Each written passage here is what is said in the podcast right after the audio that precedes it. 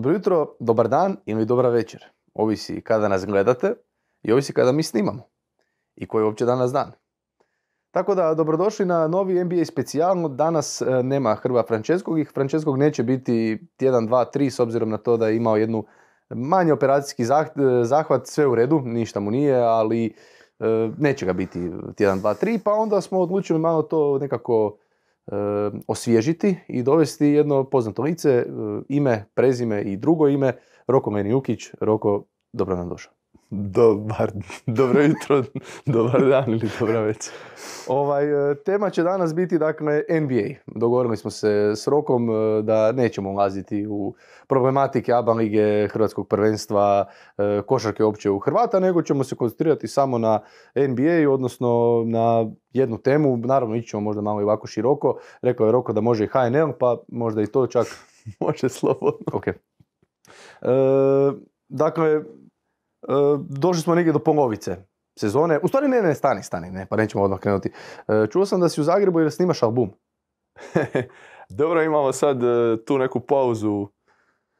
Cijeli život mi reprezentacija uzimala vrijeme, sad mi ga malo daje. Tako da ima reprezentativna pauza e, i par dana slobodno koju ću iskoristiti e, ne za snimanje svog albuma, jer hvala Bogu ne piva ništa, ali ima ekipu s kojom snima nešto već, e, već duže to traje zato što moram tražiti ove neke rupe kad se ne igra, nemam previše vremena. Evo sad je ta neka prilika i stigli smo pred sam kraj snimanja, pa eto, nisam ja ništa osobno snimanja, moja ekipa snimala pa sam tu malo onako za, za vidjeti kako će to sve skupa završno zvučati i, i to ti to. Znači nisi svirao, Nisam, nisam sad ništa jer sad svoj dio obavio još na lito. a inače sviraš bubnjeve. Sviram bubnjeve redovito. Dobro. Ovaj, e, sin, vidjeli smo na Twitter, Twitter je gorio jedno vrijeme, sin stvarno Pa igra... mislim, živimo u to neko vrijeme di, di je ono, vrijeme doba informacija, senzacija, svega kako to ide i brzo se prinose te neke vijesti. On još ono dite 11 godina odigra neki turnir sa, prvi put je odigra sa svom generacijom, uvijek igra sa starijima, onda izgleda jako onako zanimljivo, dominantno na tom turniru. To je neko zabilježi, a s obzirom da je bilo streamano, i- izvadio i sječke i onda kako to ide, jel, ono, prijenos informacija, brzinom munje, ime, ime koje, koje je ušima, koje će ga, nešto što će ga pratiti dalje, ali gori, nije to ništa po meni nešto previše vrijedno spomena. Mislim da je premal da bi ga se u jednom, u jednom pogledu nešto pretjerano isticalo. Meni je prije svega, bez obzira što sam svjestan da dite ima talenta, ali ipak je još u fazi gdje je primarno da, da, ono, da se igra, da ide u školu i da, da se razvija kao bilo svaki drugi njegov vršnjak. Da, vidiš, e, možemo na neki način, e, dosta je teško, to je malo dosta drugačije i tvrđe na neki način. E, Lamelo Ball, na primjer, i općenito braća Ball su na neki način već izgradila svoja imena prije nego su uopće došli u NBA, prije nego su bili iko i išta, djeca. Koja je to u stvari ta, ta, ta razlika, na primjer, u Hrvatskoj, evo sam si rekao, ne želiš obraćati pozornost na to, dok u Americi kada se nešto tako dogodi, to je stvarno jedan ogroman boom. Aj prije nego da nastavimo, jer znaš gdje je igrala Meno Ball u Litvi?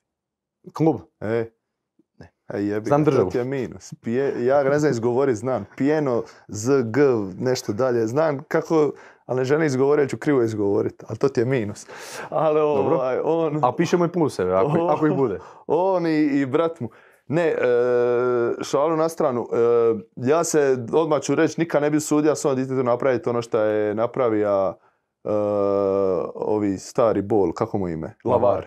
Lavar Ball, o, na kraju je to ispalo fenomenalno i stave jedne vrhunske pozicije da im, znaje šta ima u rukama, bija je svjestan toga, ali staviti tako mlade i male po toliko povećalo i toliki teret da nose na leđima, on je očigledno zna šta radi i bija siguran da mu dica to mogu izdržati.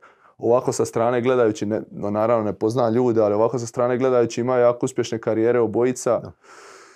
I, i, i to i ta priča uspješno završila, ali ja eto stvarno nikada ne bi imao hrabrosti, bez obzira di da živim, da sa dite sa 12-13 godina izletim da će to bi najbolji playmaker svih vremena ili takve stvari kakve on govorio i taj hype da stvaram. jer mislim da je to ono baš dvosjekli mač i jedna ozljeda ili ne- nešto da krene krivo s puta može nositi ono doživotne frustracije to dite i, i ja eto govorim njemu svaka čast, ja za to svoje, ja taj put za svoje dite nikad ne bi odabrao. Kako je tebi bilo na početku? Pa dobro, ja sam I- i nekako... u to vrijeme isto. Ja sam bio ka mal već, tako već od desete godine označen ko talentiran, ali onda sam recimo između desete i 15. onako, kako bi rekao, malo sam se kasnije razvija i onako išao sam malo gore, malo dole. Moj tal- talent je bio zapažen, ali nije, prvo je bilo pitanje hoću li narast dovoljno, bio sam jako mršav, jako, jako slabašan. I onda sam, ne znam, kad sam pogodio neki ozbiljniji pubertet sa 15-16 godina naglo izrasta, i, i moja igra naglo napredovala i onda od tog turnira u 18 kad smo osvojili zlatnu medalju gdje sam bio u petorci prvenstva, nekako taj hype nenormalno brzo narasta, čak i previše. Nerealan se hype stvorio u smislu da ću biti, ne znam, ja prvi deset na draftu, takve neke stvari. Znači, taj moj talent koji je neizmjerno postoje, bio precijenjen. A, ti to u tom momentu ne razumiš, međutim e, nosiš se s tim ka neki mulac najbolje što znaš. Ja sam nekako držim za sebe, sam bio prilično zreli neke zdrave glave, ali sve te neke od medija do presinga i očekivanja javnosti stvarno nije, te stvari nije lako izdržati. I boriš se s tim, stvari se nenormalno brzo razvijaju, nekad ti ide bolje, nekad lošije, ali da je, da je, da je to lako tako mladom čovjeku sigurno nije. Škole za to nema. Jedina sreća ti može biti da tvoj talent stvarno toliko prati taj hype i onda nema problema. Ali ako ti je hype veći od talenta, može doći u velike probleme vrlo rano i igrači mogu pod, eh, pod tim pritiskom pasti. Imali smo nebrojeno primjera tog tipa. Došao, došao si mlad u NBA, baš, jel postoji u NBA-u e, ljudi koji se bave time? Tim, e, to što si govorio, taj hype i ta neka psihička strana, psihološka strana sporta. Ima li ljudi koji se bave time, koji te usmjeravaju ipak na neki pravi put, ajmo to Pa tako ja, reći? ja sam došao mlad, ali generalno nisam došao premlad. Ja sam došao sa 23 godine, ima puno, to je ko da sam završio već koleđ plus godinu dana, znači većina ljudi dođe i prije. E, Ja sam već došao ko profesionalac sa tri godine Eurolige iza sebe, znači onako ko, ko zrela osoba, već sam ima i, e, i čer mi se već rodila, znači bio sam onako prilično zrelija osoba nego većina ljudi koji su dolazila u NBA, tako da sam se ja smatrao za prilično zrelog e, rukija i niko nije pokušava nešto specijalno se baviti mojom tranzicijom.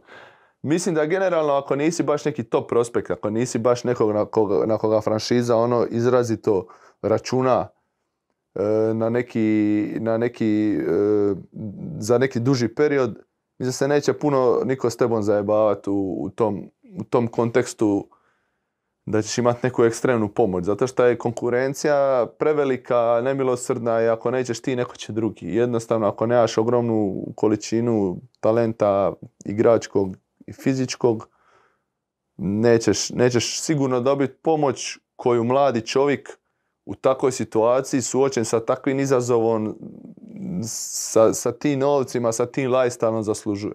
Tako da mislim da ja sam uvijek nekako govorio jednu rečenicu da bi trebala biti neka škola za sportaš.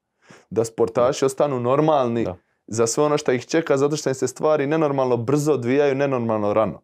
I govorim, treba se snaći u tome. Naravno, postoji taj neki, ne znam, rookie orientation gdje ti, ti E to, tri da, dana, to. ti tri dana dođeš i oni ti sve reću točno.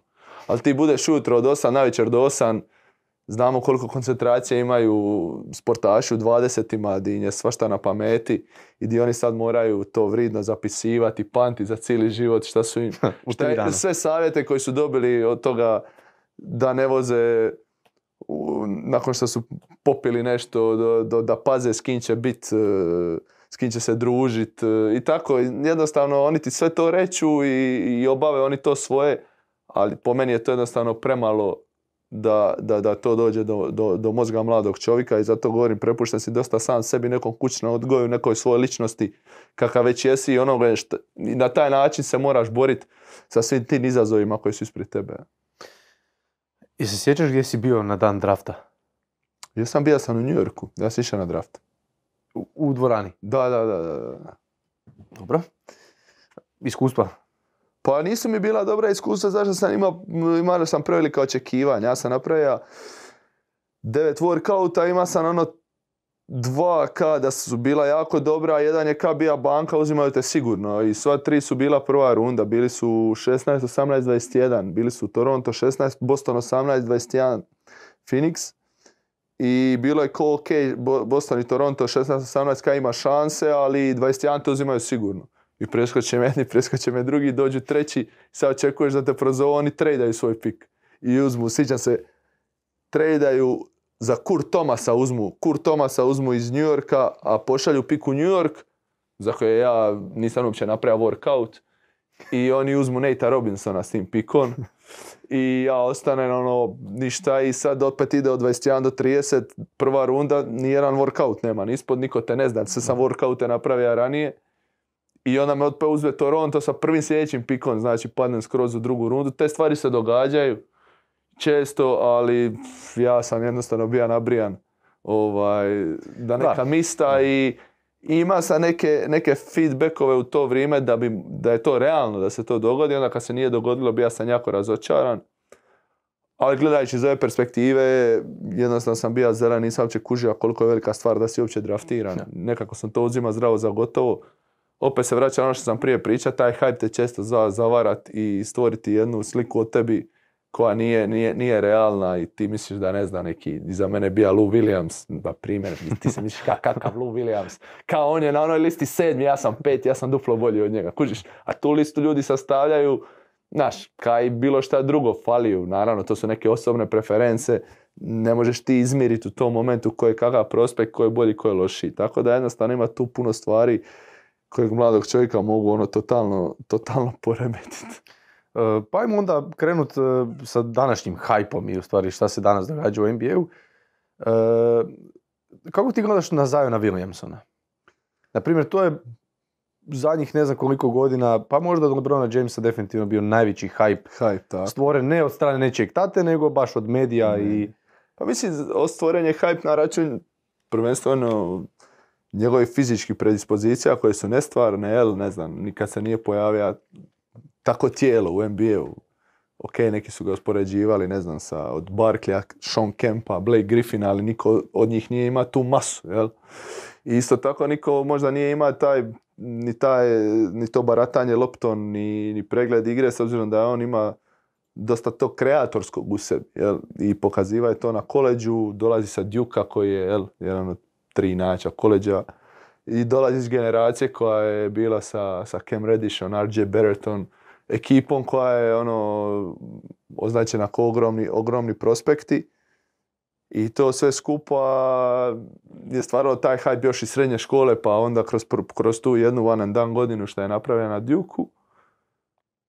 I mislim da je njegov talent definitivno zaslužuje taj hype, međutim od početka su bile te sumnje hoće li to tijelo izdržati NBA ritam i NBA rapor, jer on nikad nije odigra sezonu dužu od 30 utakmica. I na kraju se ispostavilo, evo, završno sa ovim što se događa ove sezone, da su te sumnje bile i više nego opravdane. Jel? Sad ja njega ne bi nazva još uvijek sigurno za, za neki bast ili za nešto da je on sada, ne znam, za treba, treba čovjeku da šansu. Mislim, on i dalje kaj je zdrav i dobar, on je lani bio na 25 poena u prosjeku. Vodio je svoju ekipu i on kad god je na terenu, on isporučuje točno ono što su ljudi očekivali da može isporučiti. Najveći je problem što je prebalo na terenu. Jel? Tako da, ukoliko mm, jednostavno tim danima bez košarke mu se tijelo totalno ne deformira od debljine, kao šta recimo izgleda kad sidi na, na sideline neka stvarno izgleda ko ne sportaš, mislim ako uspije taj moment iskontrolirat, e, da će se vratit, možda ne odmah, ali kroz godinu dana će se vratiti tamo di je, tamo di je bija i da je još uvijek dovoljno mlad da može, da, da može opravdati da bude možda ne najjači igrač od Lebrona, ali da bude franchise player, da bude igrač koji, koji će voditi svoju ekipu kroz, eh, kroz neki duži niz godina. Jel ima u u NBA-u, e, s obzirom da se čovjek udebljao, mislim, to je, budemo realni, tako, e, koliko ljudi u stvari iza njega stoji? e, Pa po iza njega pitanju, stoji po pitanju tim- prehrane, po pitanju tim svega ljudi toga. definitivno, zato što je on prvi pik, ono, Zion Williamson, svi, cijela franšiza je, je u njegovoj službi, jel? Zato što ono što sam ti malo prije rekao, ako si ti taj, svi će biti za tebe i imat ćeš šta god trebaš. Jel to znači da onda rade loš posao?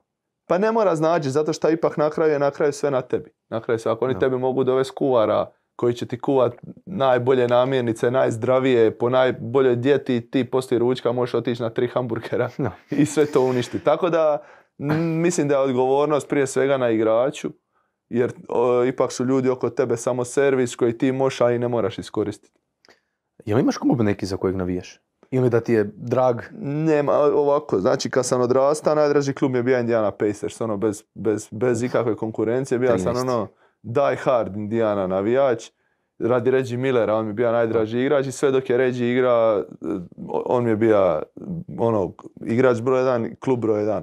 Njegova mirovina se nekako potrefila sa onim čuvenim Maliser, Palace i, i, i cijelim tim džirom, gdje se malo promijenila općenito ja sam rasta isto i došao sam u neku fazu kad više ne, ne navijaš na oni dječački način, nego gledaš malo to na nekim drugim očima. I od tada nema neki klub za koji, za koji navijam. E, ono da sam baš sad navijač, navijač, tipa to je moj klub u dobru i zlu i navijaću za njih. Ko što imaju ljudi koji navijaju, ne znam, za Boston, znam puno igrači koji na- ljudi koji navijaju za New York, ono, ono svaka čast. E, vjerovatno navijaš i za hrvatsku košarkašku reprezentaciju. Znam ljude, ne znam, ima ljudi koji navijaju za New York eh, reprezentaciju i Hajduk, to je najbolja kombinacija, tako da ovaj, ono, da. e, to mi je, Ja ma Ja dobro, isto, znam. ja isto. Pa super, mislim da je Ne, zdravo dobro. to. Ali ovaj, kako bi ti rekao, ne, ni, nema ni jednu, ni jednu drugu, ni, ni jedan klub, jako mi se svidja cijeli ovi period šta je Golden State napravio, ono, Karija obožavam kao igrača. I ono, uvijek, uvijek navijam za njih kad dođu neke završnice. E, od ne, ne znam, evo sad trenutno da me pitaš koji mi je najsimpatičniji klub u ligi, reka bi ti ono pitati. Cleveland. Cleveland. Cleveland mi je super ove godine. Mislim da imaju ono, obožavam kako igra Julius Garland, on mi je možda najdraži, ono, baš mi je super igrač. Mislim da je, da je, da je pravi playmaker, a igra opušteno onako, zna sve, a opet vodi ekipu, ne divlja, tako da ono, ba- baš mi je super postažena ekipa. Kroz draft su dobili Moblija, kroz trade su dobili Elena, koja su dva možda najbolja ono, rim protektora u ligi. E, ne znam, mislim da su jedno, jedno, jedan pravi ono, je- jedno, jedan pravi neki taj krilni igrač, taj neki two-way player, ali baš da bude ono superstar daleko, da budu baš, da budu baš ekipa koja napada, napada Prvaci, da. najviše. I ono, mislim da je velika šteta što se Rubio ozlijedio, pokušali su to sa Rondo nadoknadit. Ok, mislim da je, da je Rubio ipak ono trenutno, s obzirom da je ipak pet, četiri godine mlađi, ipak da je, da je nivo više, ali logič, logi- logičan potez, ali govorim, oni imaju neki, neki svoj put i ne znam, mislim eto, da se LeBron sad vrati u Cleveland, jel, da se sad odluči po treći put vratiti, Mislim da su oni doći. preko noći, a naravno hipotetski priča, ne, ne da je to realno, nego hipotetski, mislim da su oni puno preko noći ono kontenderi odmah. jel.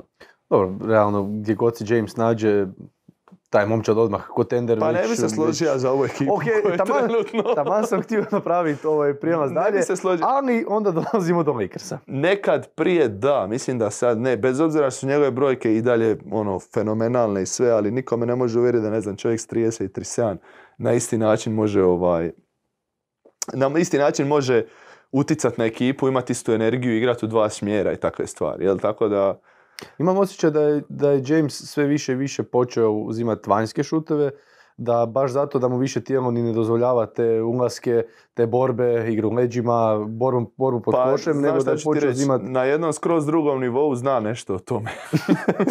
tako da, tako da ovaj, skroz razumljivo. Jednostavno, jednostavno ono, godine čine svoje i govorim, to ne znači da on ne može imati istu produkciju, iste, iste brojke, da isto ne može imati vrhunskih utakmica, ali mora igrati na jedan drugi način. To nosi sa, mora mu se više ipak prilagoditi igri. I, igra i govorim, ne može jednostavno biti isto efektivan i imati ti utjecaj na ekipu ko što je nekad ima.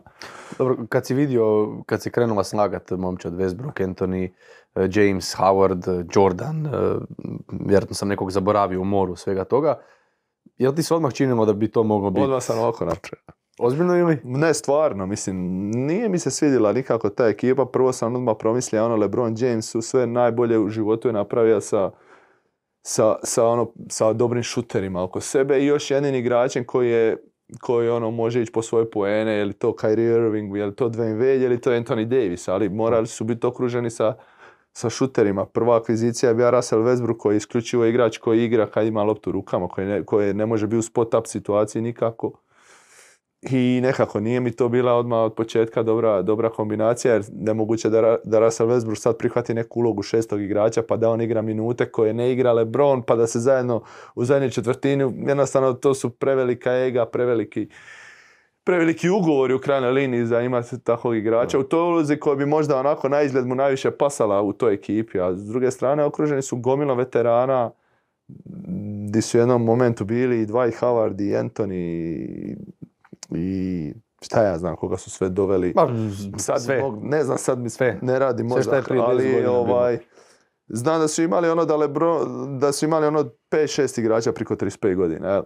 I mislim da, ne znam, pokušali su to donekle kompenzirati sa, sa Kendrickom Nanom koji još nije zaigran jednu utakmicu, sa Malik Monkom koji je bio ono vrhunski neki prospekt, ne znam, top 10 pikova drafta, pa nije se razvio na pravi način. Sad ne igra do duše loše, ali nije to igrač koji ima neko veliko iskustvo pobjeđivanja, osvajanja Hortona svega Takera, skupa. na primjer, uvijek spominju kao... A Horton Tucker je u stvari postao neke super akvizicije do sada jedine trade vrijednosti koje oni u stvari imaju, jel? Tako da je kako bi ti rekao, sve su to super, naravno pričamo o NBA-u i naravno su to sve fenomenalni igrači, ali ako stavimo ljestvicu da su to igrači koji moraju svoju ekipu dovesti do finala konferencija i osvajanja naslova, onda ipak nisu to ti kapaciteti. jel?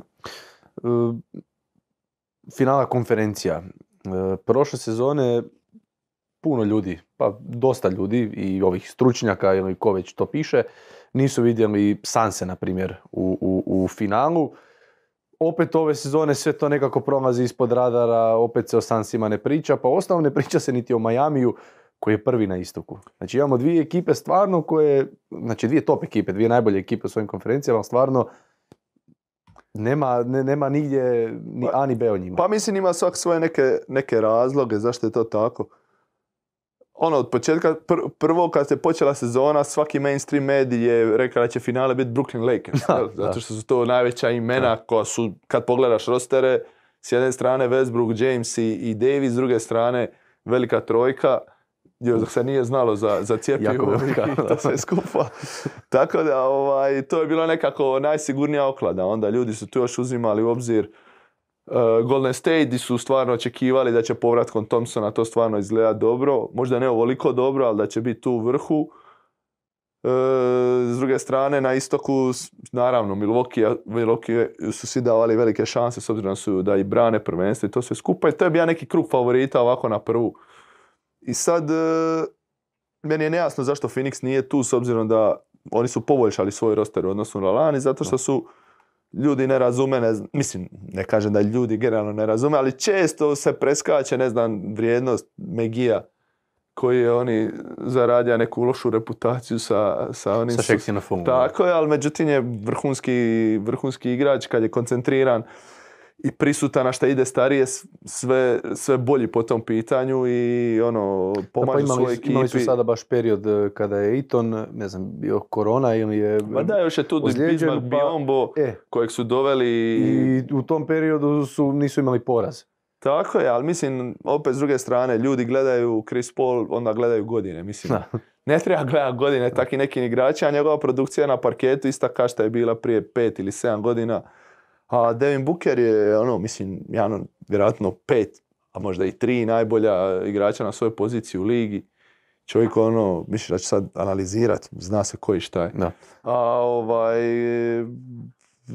nema, to je to, je, to je to, oni imaju opet s druge strane Bridgesa zaboravljam koji je ono jedan od najboljih 3 D igrača i ono korista maksimalno svojoj ekipi. Jay Crowder koji je prošao sve živo što se može proći, isto ono pobjednik po mentalitetu, tako da imaju, ima istog trenera koji je koji je godinu dana prije napravio s njima veliki rezultat, e, došao do samog finala u kojem je vodio 2-0. Tako da jednostavno, je li vodio 2-0? Ja mislim da je.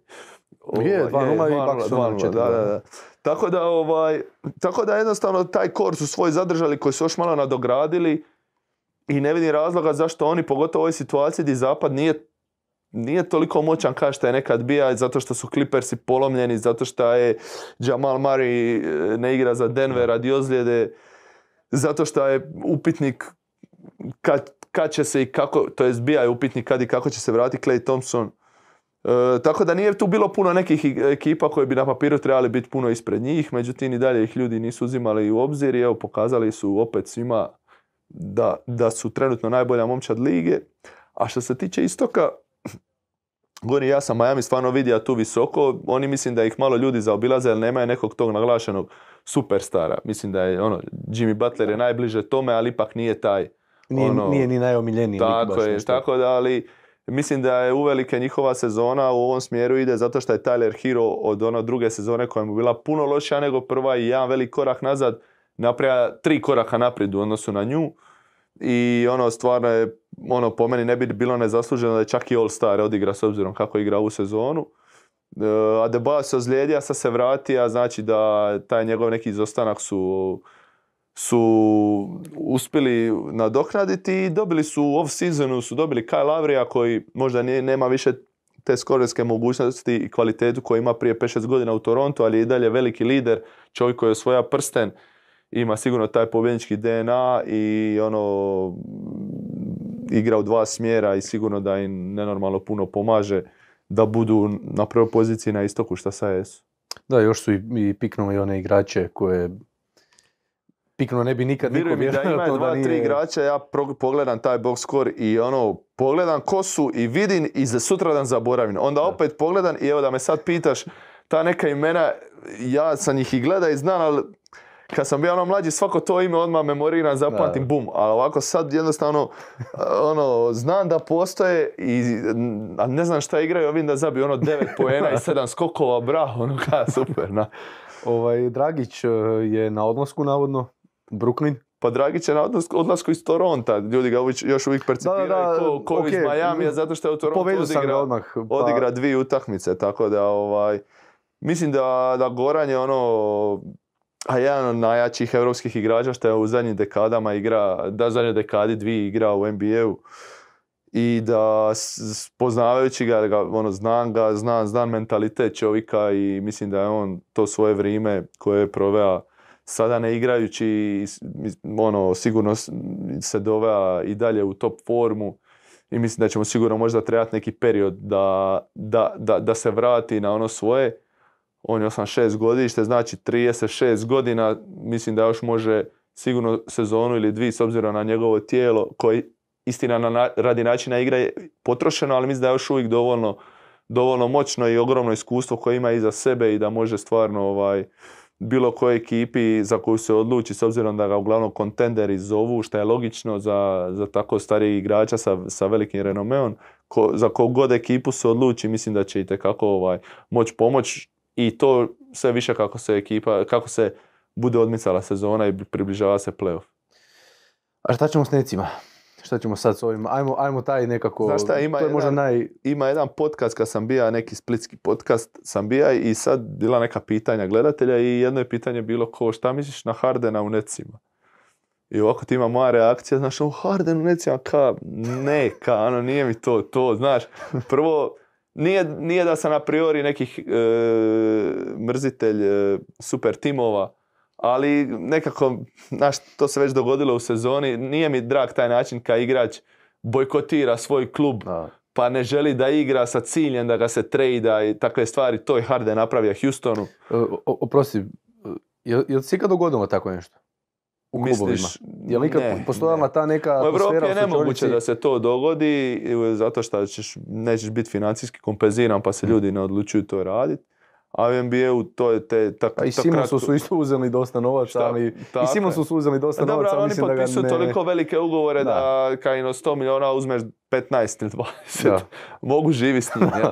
Tako da, ovaj, šta sam ti, šta sam ti počeo govoriti, E, i taj neki inicijalni taj moment mi se nije svidio više radi toga nego radi samog fita Hardena u Nets, ali onda kad sam promislio nekako Durant može igrati sa svakim, to uopće nije problem, ali nekako Kyrie i Harden obojica baš jako trebaju loptu i ono Kairi čak i može nešto naš odigrati ono u spot upu i, i sa strane i zna sa Lebronom igra koji je dominantan na lopti, ali nekako obojica su ne volim tu riječ loši obrambeni igrači zato što svi oni mogu igrati obranu po svojim sposobnostima, samo je pitanje motivacije i onda kad dođe playoff neki Harden koji, ajmo reći, etiketiran kao loš obrambeni igrač kad igra za nastup, neće, neće mu niko da koš. E, Ako pa, on to tako odluči. E, imao je u balonu, igrali su Houston i, i Oklahoma, sedma utakmica i na kraju Houston prošao zbog blokade Hardena na trici. A to ti kažem. Tako da jednostavno svi oni mogu igrati obranu ako su fizički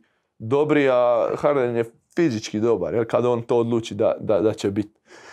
I jednostavno nekako taj fit mi nije bio dobar i mislim nije razlog njihovog neuspjeha loš fit, nego je razlog njihovog neuspjeha opet što nikad nisu za- zaigrali zajedno. Da, Je li loša 16 sreća? Je li loša sreća jer su ozljede, jer su neke privatne odluke kao ova Kairijeva koja, koja je takva kakva je. Sve je to skupa uticalo na to da oni u principu, koliko si reka da su 16, zaigrali? mislim da 16, utakmica, 13 sve pobjeda, 3 skupa. poraza. E, Mislim da je tako. I mislim da je to premali uzorak da bi iko mogao odlučiti jesu oni dobar fit ili ne, a i to nikad nećemo ni saznati. Dobra, šta bi rekao za, evo, Philadelphia, Brooklyn, taj trade, e, Ha ne znam, to su- pobjednici, gubitnici. Gledaj, ovako naoko se čini kao win-win trade. Mislim da, da je Philadelphia dobila James Hardena za igrača koji, koji u principu nije postojao. Njihovi izgubili su doduše uh, jednog bitnog igrača, Seta Karija i jednog backup centra koji je tamo po meni gubija vrijeme. Jer mislim, Andre Drummond koliko god možda bija u padu, da je to još igrač koji je dovoljno mlad da može nekoj ekipi tekako pomoć, bez obzira što je to igrač koji ja mogu ga nazvat pase s obzirom na igru kako igra, da je old school centar koji, koji igra isključivo blizu košu i stalno u dropu, teško preuzima i tešne takve stvari, ali s druge strane ima neke druge kvalitete koje mislim da će se u necima puno bolje vidjeti nego su se vidjeli krajem bida u, u, u Filadelfiji. S druge strane, e, Brooklyn je dobija prije svega igrača koji, koji može čuvati ono pet pozicija, znači koji može igrat pet pozicija i napadački, i, a s druge strane ima momčad koji no, ne mora uzimati loptu u ključnim momentima, nego može igrat na takozvanom dunker spotu ako treba, ko petica, koji može igrati u rolu i koji ne mora uzimati te neke zadnje lopte koje se možda čak očekivalo od njega da ih uzme u Filadelfiji, ali on nije nikad niti je takav profil igrača, niti je psihološki bio spreman za to što se na kraju Da, i pričali smo na početku da, o, E, o tako- psihi. Tako je, tako da uz to su dobili Stef, eh, Seta Karija koji je se profilira kao jedan od najboljih šutera u ligi. I sad kad ti staviš da oni imaju, dobili su Under Drummonda ko, koji, koji, koji, igrača kakvog nemaju u svom rosteru, znači imaju Claxtona koji je role, lo- roller i letač, imaju, imaju Aldridgea koji je pick and pop igrač, igra sa, sa 5 metara. koji se umirovio pa se vratio. Nema veze, ali producira i dalje dobro. Ima i Blake Griffina koji onako ima neke, neke svoje role, maksimalno se ukropio u ekipu, ali mislim da i Drummond je na tragu neko- nečeg toga da možda neke utakmice bude korišten 30 minuta, ovisno o matchupu, a neke druge uopće ne igra. Jel? Mislim Da. da. će, da, će, da će ga u tom smjeru koristiti. I sad kad ti staviš da oni imaju, ne znam, istovremeno i, i Joe Harris ako se vrati, kad se vrati i, i ovoga Set Karija i Petty Millsa, mislim to su ono tri nenormalno dobra šutera sa postocima debelo iza 40% svaki put u zadnjih ne znam koliko sezona. I kad to nasloniš na Simonsa koji je vrhunski kreator, na, na Hardena koji je, koji možda nije a priori kreator ko kreator, ali je igrač koji, koji nenormalno puno defanzivne pažnje uzima i koji u krajnjoj liniji će učiniti sve za dobiti, razigrać ako treba. I Kairija koji isto tako stalno stvara višak. ti dobiješ jedan miks koji stvarno može, ako je zdrav, pobjedi svakoga i može igrati u dva smjera i, i po meni apsolutno legitimni ono kontenderi u svakom pogledu. Ako su zdravi, naravno. Da, I ako Kairi igra. Da, na, na istoku je dosta gusto, gušće puno nego na, na, na zapadu. Na primjer, razlika između prvog Majamija i osmih Neca je sedam pobjeda, to jest sedam utakmica. Na zapadu je pak od prvog do osmog 19 i pol. Valjda sam dobro Pa to zapisao. ono što sam ti ja rekao na početku. Mislim da je zapad, zapad nikad slabiji, ne radi, e, radi kvalitete, nego radi tih ozljeda. Govorim da, da ti sad vratiš e, Kavaja i Kavaj Lenarda i, i Paul, Paul da. ti dobiješ opet ekipu koja napada sam vrh. Da vratiš e, e, Marija u, zdravog Denver. Marija u Denver, ti dobiješ ekipu koja je skroz dru, drugačije komponirana, koja ima svoje drugo oružje izuzev Jokića. E, problem je mali što Još Ju- im se i Porter Jr. ozlijedio isto. Istina, to sam Da. zaboravio, ali to je isto istina. Mislim da je problem mali sa zapadom što Juta nije onoliko dobra koliko je trebala biti ili koliko su ljudi mislili da će biti ili E, onoliko oni, su koliko je bila prvi, lani. oni su bili prošle godine prvi u regularnom. Tako je, imali su ono stvarno i pretprošle godine stvarno su bili dominantni. Ove godine nije to to. I oni su imali problema s ozljedama dosta i tako. Ne, nije rečeno da neće dohvatiti neki, nek- neku svoju temperaturu radnu koju su imali, da neće biti tako dobri kakvi su bili. A sad sam nabrao recimo već tri ekipe koje da su priključene samom Da. vrhu koje se trenutno nalaze. Znači Phoenix, Golden State, dobiješ već pet ekipa koje su ono i Memphis, Memphis, Memphis. oprosti, Memphis koji je Danas, ekipa koja je najviše napredovala da. i jedna od najuzbudljivijih ekipa za Da. gledanje i igranje. Znači to, to su tri top ekipe i da priključiš još ove tri koje su solidne u ovom momentu, ali nisu top, već bi dobija jednu jaku konkurenciju, jel? I naravno Lakers-e koji su, koji su svi prognozirali će biti puno bolji nego što jesu. Tako da smo, u stvari to su četiri ekipe koje, koje ruše neku snagu e, zapada u ovom momentu. Dobro, ali znaš šta, svejedno mislim da, da bi baš zbog toga mogao biti dobar playoff. Već na početku, već od stvari četvrt finala, od, to jest da, bi moglo već biti dobro, jer baš zato što, ok, Clippersi su vjerojatno do kraja sezone out, uh, Leonard i George, ali na primjer Lakersi ako su bace na osmu poziciju, možeš dobiti odmah u prvoj rundi Sansi i Lakersi, ko prošle sezone. Pa može, može biti jako Di su ih Sansi ok razbili, ali... ma mislim, gledaj, koliko god Lakers izgledali loše i neuvjerljivo u, u ovom momentu, ja stvarno ne prognoziram ništa veliko, ali s druge strane LeBron James je čovjek koji, ko može opisati LeBron James? Znači da LeBron James igra sada sa četiri random igrača, uvijek ćeš misliti da on ima šanse. Tako da ovaj, govorim, sigurno favoriti neće biti pitanje hoće uopće ući u playoff, jer oni će po meni ići u play-in. Kako će taj play-in je stvarno kocka, to je jedna jedna, dvije utakmice, može svašta dogoditi, jel? Tako kako, da... evo, kako gledaš, na primjer, na play-in? U- kao sportaš. Cijelu gledaj. sezonu nešto radiš uh, A mislim, to i je onda opet- jedna utakmica ti... Nebitno je, ka, ka sportaš sigurno se možda ne slažeš s time, pogotovo kao neki sportaš moje generacije koji odrasta na nekom drugom sistemu i uvijek kad nešto navikneš, teško ti je prihvatiti nešto novo, jer uvijek misliš da je ono staro bilo bolje, jel? A opet s druge strane, ono, znaš šta, ja uvijek ne volim puno te neke debate, ali pravila su takva kakva jesu, za sve su ista, jednostavno moraš se prilagoditi, moraš biti najbolji kad je najpotrebnije i to je to. Mislim, ono, ako ti se ne Da, sviđa ok. play in, budi šesti pa ga ne Jako dobar odgovor. Jako dobar odgovor. E, odjeknuo je trade e, Simonsa i, i, i- i Hardena, pa odjeknuo je čak i Porzingisov trade isto. Odlazak iz Dallasa, šta bi to sad moglo značiti za Dončića i za Dallas koji je to peti na zapadu? Ali nekako sam uvjeren da svaki trade u svakoj ekipi blagoslovi taj neki njihov superstar. Znači da ne, ne mogu vjerovati da je sad Dončić inzistira, nemam pojma, ali nagađan i neka, neka zdrava logika mi govori, ne mogu vjerovati da je on inzistira da Porzingis ostane i da su ga oni trade. Ali mislim da bi to bila Da. velika u samoj franšizi veliki neki potres, jel? Di, di, di, franšiza i generalni menadžer ili vlasnik idu kontra svog prvog igrača. Tako da mislim da, da se Jason Kidd i Dončić ekipa cila okolo koja je tu koja kolo vodi, da, da su se oni jednostavno odlučili da, da, da promijene smjer i da, jer tredajući Porzingisa, oni su promijene se i, i, i vrsta igre, jer Porzingis je jel, specifičan igrač kojem puno toga moraš podrediti Da. i koji ti donosi dosta i uzima ti dosta, tako da oni su jednostavno vidjeli da im ta vrsta igre ne donosi to što oni žele, odlučili su se za trade, dobili su Dinvidija i Bertransa, ja, ja mislim da su Bertransa dobili, Je, je. ako dobro govorim, sve Je, je. iz glave govorim. Je, je, je, je. sam se nula za Je, je. podcast, odmah ti kažem, Ne, ne, neka, Ovaj, tako ali da- tako je najbolje. tako da- Realno tema od 30 ne klubova nemaš, nema ne bi, tu ne bi ti ja reći nekad nešto, jer inače, znaš, ono, pripremiš se pa pogledaš tradeove pa zapamtiš, čak imaš ovdje papir pa gledaš, evo sve iz glave govorim. Ovaj, I, I ja. tako, tako da, ovaj, to su, ne znam, igrači, ne znam, taj Bertrans potpisao velik ugovor prije dvije godine, bija totalno razočarenje u, u Washingtonu, ali možda sa Lukom e, se, to je igrač koji još uvijek, e, mislim, to je, ja mislim da on 92. godište, znači on je 30 godina, znači to je još igrač koji ima šta za reći, ako je zdrav i, i, i motiviran, ako dođe u neku sredinu, znači nije niko, jel?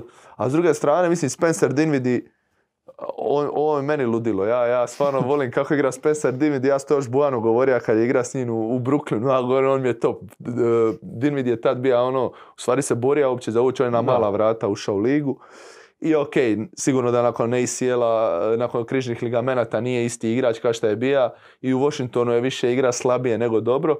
Međutim, isto kao neki sekundarni e, kreator, možda čak i iz klupe ili u nekoj takvoj situaciji, može, može ovaj, dosta toga dati. Jer oni kad, kad nije Luka u, u igri ili kad nije u nekom svom momentu, mora imati, imaju sad Bransona i mora ima još nekoga, s obzirom da i Hardaway i, i ostali, ne znam, i Finley Smith su isključivo realizatori. Da. To su ljudi koji, koji ne spuštaju maltene loptu na, na, na parket i mora imati još ljude koji, koji mo- mogu ili iz, pika, iz pick and rolla ili iz, ili iz Jana Jan ili iz neke polutranzicije napraviti neke viškove tako da ovaj, dobiju malo napadačke širine, da ne isključivo ne ovise o, o, o Dončiću koji koliko god genijalan bija, ipak je već, e, ne već, nego, nego zadnje dvije sezone, ono u playoffu igra iznad svih mogućnosti i nekako je jasno da koliko god dobar bija da mora ona ima 50 i 15 da oni dobiju, dobiju seriju, jel? To, to stvarno nije realno.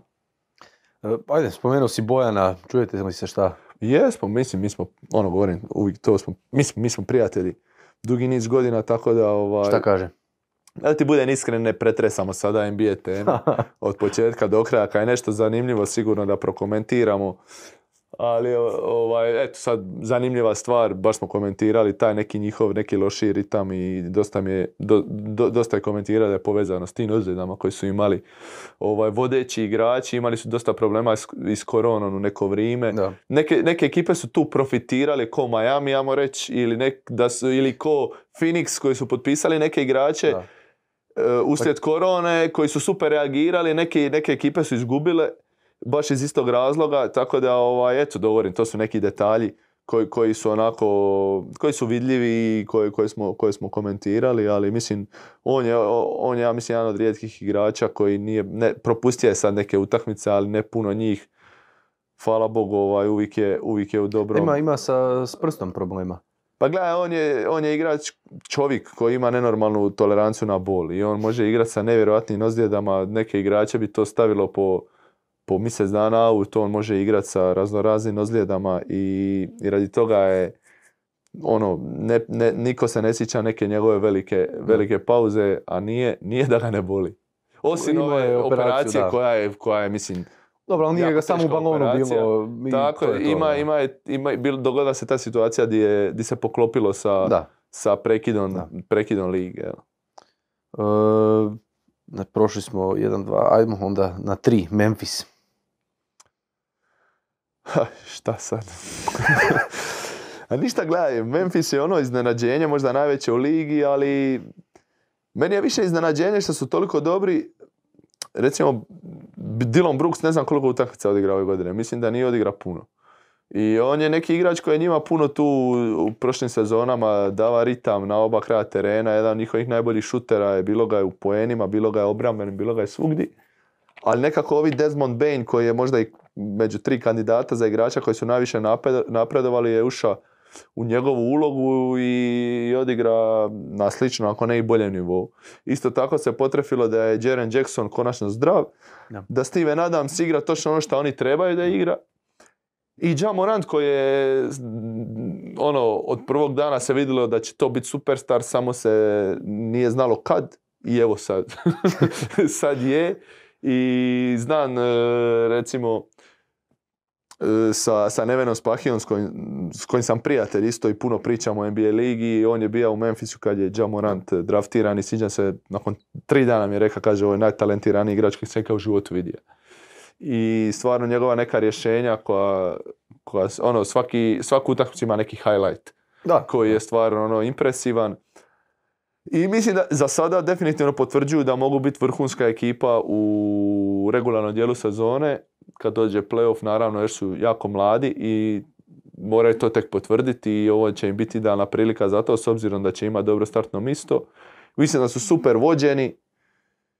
E, I tako, da je to jedna franšiza koja je onako iz totalno nezanimljivog marketa, ali su napravili fenomenalnu stvar, imaju glavu i rep, sagrađeni su preko drafta i ono, baš neki primjer, ono, ala San Antonio, znaš, ono, kako, kako... Taman Mislim, u krajnjoj liniji ovi Taylor, njihov trener, i je produkt San Antonijeve škole, tako Da. da, ovaj, ništa, ništa čudno u svemu tome. Taman sam htio uh, pitati uh, Spursi, eto, 11. na zapadu, već par godina se muče. Koliki je to problem uh, kad je franšiza iz tako nekakvog mjesta koje nije Pa Problem je zato što je jako teško privući free agent. Mislim da Spursi imaju taj jedan, ja bi ga Ali opet imaju kao, ok, da, ali Greg Popović, svi ga non stop hvale, uvijek, uvijek, uh, uvijek najljepše riječi o njemu, trener ovakav, trener to onakav. su ti igrači, najgora, najgora bagra. Pa da. Ko hvale, hvale.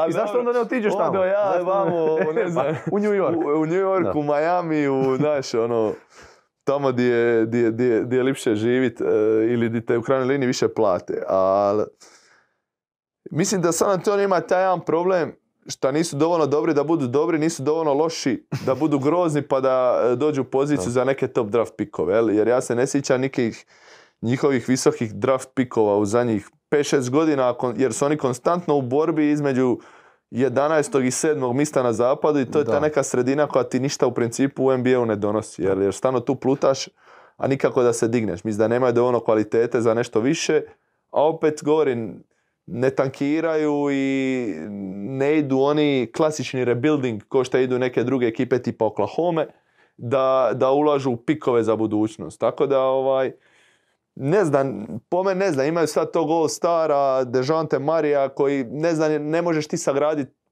uh, top playoff ekipu preko njega. Da. On može biti vrhunski, ne znam, drugi, tre, čak bi rekao treći ili četvrti igrač u nekoj super, super ekipi, ali e, šta sad? Znači jedini način po meni je kroz draft, ali to je, to je dugotraj- dugotrajno i nekad bolno. I mislim da trade, trade neki konkretni oni teško mogu napraviti za nekog Pa imali su, superstara. imali su DeRozana, Aldridgea, to je onako na papiru izgledalo dobro, na kraju za obojicu nisu dobili ništa. Ha da, mislim, dobro, za, za Aldridgea je logično da nisu dobili previše, ali za DeRozana, u krajnjoj liniji kako je DeRozan uopće otišao? Njemu istekao ugovor, on je kao free agent potpisao u, Uf, evo viš, ne znam. čekaj. Pa ja mislim da, E, Na, na, sad ću ti reći u, če, u čem je moj problem. to bi sad trebalo E, googlat. Ne, moj, moj problem praćenja kako je ko otišao danas e, je nastao u onim trenucima kad su igrači počeli govoriti ja više tu ne bi igrao, vi meni nađite Da, da, onda ne I onda više, onda više ne znam, e, ili- je li DeRozan rekao da više ne želi biti ovdje pa su ga tradali za neku siću, čak Kužim. mislim da je to bilo. Ili mu je istekao ugovor, ili su ga tradali namjerno za nešto loše. Ja samo znam da je on bio u kombinaciji da ode u Lakers-e, ovo ono, zato što on je... Dobro, najgore on je- pojačanje u on ove je, sezone. E, on je iz, iz, ja mislim čak iz Comptona, da je on, Je, on je, iz LA-a. Ili je Krips, ili je Bloc. E, ali u svakom slučaju lagao bi kad bi sad točno analizira pričajući iz, iz perspektive Spursa zašto su ga izgubili i jesu li mogli dobiti za njega više Da. ili je otišao kao free agent pa nisu dobili ništa. Preskočimo temu, idemo dalje. Može. E, ajde, Chicago Bullsi. DeMar DeRozan proglašen najgorim e, pojačanjem ovog ljeta od svih klubova, svih pojačanja, svih Zamisli. e, ove I godine. da. demantiraj sve. I to ne da demantiraj je demantirao, sve. nego Gledaj, oni su, svoju, MVP kandidata. oni su već lani počeli taj svoj uzlet. Prvo su dojeli bili Donovana, poslije su u stvari ne znam kako je točno išla timeline, ali znam da je Karnišovac brzo postao, možda je on prvo postao pa on do, doveo Billy Donovan, nebitno. U svakom slučaju, Karnišovac je taj neki arhitekt e, GM ekipe koji je ovaj, koji je to počeo graditi, onda su doveli Vučevića, što je bilo zanimljivo pojačanje, uspjeli su zadržati, ja mislim da mu brzo ističe ugovor, ali još uvijek je doli Zek Levi. I eto, najgori, najgori potpis je postao najbolji. E, čovjek igra nenormalno dobru sezonu. Mislim da je veliki pick-up bio dovođenje, dovođenje veliko bilo e, Lonza Bola, koji istina bio ozlijeđen, međutim e, igrače i mislim da je dobar, da, da, da je dobar fit za tu ekipu. A, ima ne znam ko bi Vajta koji je idealan u smislu šestog igrača s klupe, Alex Caruso, ono, vrhunsko, vrhunsko Slič, Možemo njega slično ono ko uz Megija nekako staviti isto igrač od kojeg se prvo napravila nekakva sprdnja. Ma da, samo zato radi one frizure. U, mislim da. je ovaj, da je, ne znam, ja sam isto ono naš, početku nisam uopće znao šta igra, pa gledaš, pa opo. Onda se skužio, čekaj, čovjek je prvo vrhunska atleta, igra top obranu. Onda vidi ono, ne znam, u balonu, ono, kad igra, neko stavi zonu, on stavi, stane na high posta, ono, razigra, napravi višak, kao ja govorim, top igrač. Znaš, ono, isto tako čuješ neke priče, onda ti neka ekipa ode ispod radara pa je ne pogledaš dva mjeseca, nego čuješ neke priče i stekneš neki dojam o nečem, to jest o nekom, i onda pogledaš utakmicu i rećeš ono čeka šta, šta ljudi pričaju, koje, šta je ovo. Tako da definitivno igrač koji, koji je ono ozbiljan, ozbiljno pojačanje i to bi rekao da je, da je dobar fit za bilo koju ekipu koja dođe da se svugdje na svoj način igre može uklopiti. Onda ovaj, oni su izgubili ne znam mu ime, ali znam da je bio četvrti pik drafta prije dvije godine i da se ozlijedio ove godine u prvoj utakmici. Ovaj, iz Chicaga, iz petorke, tako je. E, znam mu ime da mi neko reče, ali sad u ovom trenutku se ne mogu sititi. I... Sad ja ispadam tumav totalno. Ali ovaj, e, ali e, šta hoću reći? Hoću reći da su izgubili va, igrače iz petorke, ne znam, u, u prvih pet utakmica u sezoni i da svejedno ovaj, da svejedno brode kako brode. A ti možeš postaviti sljedeće pitanje dok vidiš kako je njegovo ime. ne, ne, ne, ok. Uh, dobro. Znači, Chicago ima, ima to što ima, u vrhu su u stvari drže prvo mjesto s Miami, svi su tu negdje, tu su i Baxi, isto prošle sezone. A, a ne, ajmo, ajmo ovako, aj sad da ne imamo baš suhoparno samo ono od ekipe po ekipi je li, koliko je po tebi korona utjecala na, na sve ovo što se događa do danas, čak e, od onog trenutka kad je liga stala, pa e, bubble, pa brzo idemo na novu sezonu, pa onda već i druga sezona, puno ozljeda, e, puno pozitivnih igrača. Pa gledaj, utjecala je sigurno puno, ali ne mislim da je nekome nužno nešto pretjerano pomogla a da je nekome toliko odmogla da se neki poredak nešto pretjerano promijenija. Mislim da je možda uh, taj playoff koji se u Bablu dogodio, možda pitanje koliko je regularan bija jer se izgubila prednost domaćeg parketa.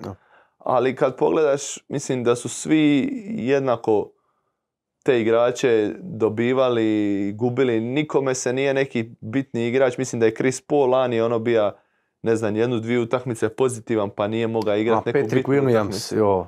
Patrick Williams, da, tako. Patrick Williams. Pa je sam, jel tako? Je, je, dobro se rekao, da. Sve sam dobro rekao. Samo se nisam mogao imena sjetiti.